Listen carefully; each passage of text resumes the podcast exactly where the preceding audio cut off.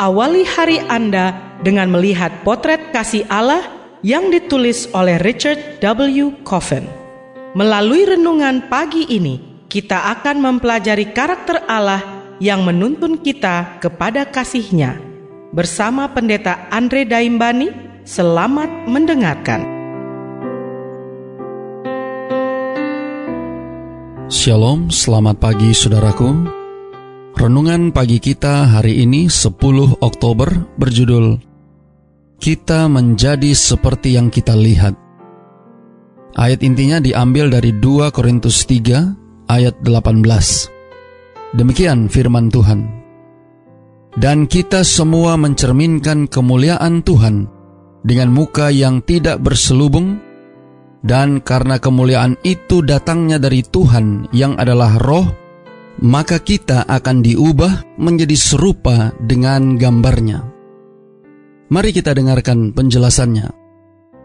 Nathaniel Hawthorne menulis sebuah cerita pendek berjudul The Great Stone Face. Ia bercerita tentang sebuah wajah yang terukir oleh alam pada sebuah batu yang tegak lurus di sisi bukit. Ketika dilihat dari sudut yang tepat, bebatuan itu membentuk sebuah kepala manusia. Legenda bercerita bahwa pada suatu hari, seseorang yang mukanya mirip dengan wajah di batu itu akan terlihat di sebelah selatan kota New England. Di lembah itu hiduplah seorang anak kecil bernama Ernest yang menghabiskan waktu luangnya duduk di serambi rumah mungilnya dan menatap ke arah wajah di bukit batu itu. Ibunya bercerita kepadanya tentang nubuatan bahwa pada suatu hari seorang pria akan datang dengan muka yang mirip dengan wajah di batu itu. Dalam hidup Ernest, beberapa kali ada orang yang datang lewat ke kota kecil itu dengan muka mirip wajah di batu itu.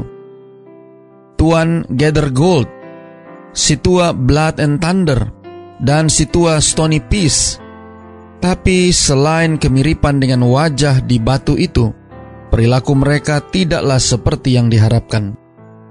Bertahun-tahun kemudian, Ernest, pemuda yang telah menghabiskan hidupnya di kaki wajah di bukit batu itu sambil memandanginya, tumbuh menjadi pria yang raut muka dan perilakunya sesuai dengan wajah di bukit batu. Seorang penyair yang mampir ke sana melihat keserupaan itu dan berteriak kepada orang banyak yang berkerumun. Lihat, lihat, Ernest adalah orang yang mirip dengan wajah di bukit batu itu.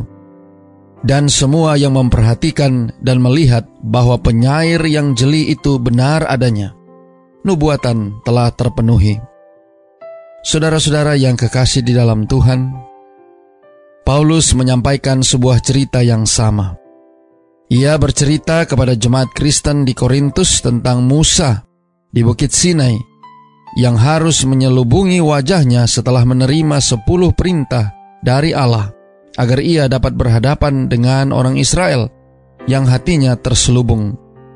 Kemudian Paulus mengatakan bahwa segala selubung akan terkuak bagi mereka yang menerima Yesus sebagai juru selamat dan menjadi bagian dari perjanjian yang baru.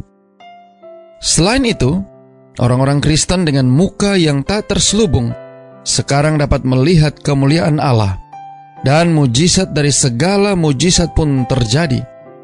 Kita adalah menjadi serupa dengan gambarnya seperti yang terjadi pada Ernest. Doa kita hari ini.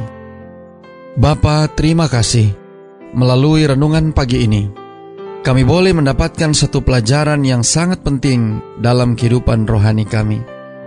Tolong kami hari ini Bapa, biarlah dengan pertolongan kuasa roh kudusmu akan menyanggupkan kami, menolong kami untuk menjadi serupa dengan Kristus yang setiap saat kami lihat. Terima kasih Bapa. Inilah doa dan permohonan kami kepadamu. Semoga Tuhan senantiasa memberkati kita sekalian sepanjang hari ini saat kita melakukan aktivitas kita masing-masing.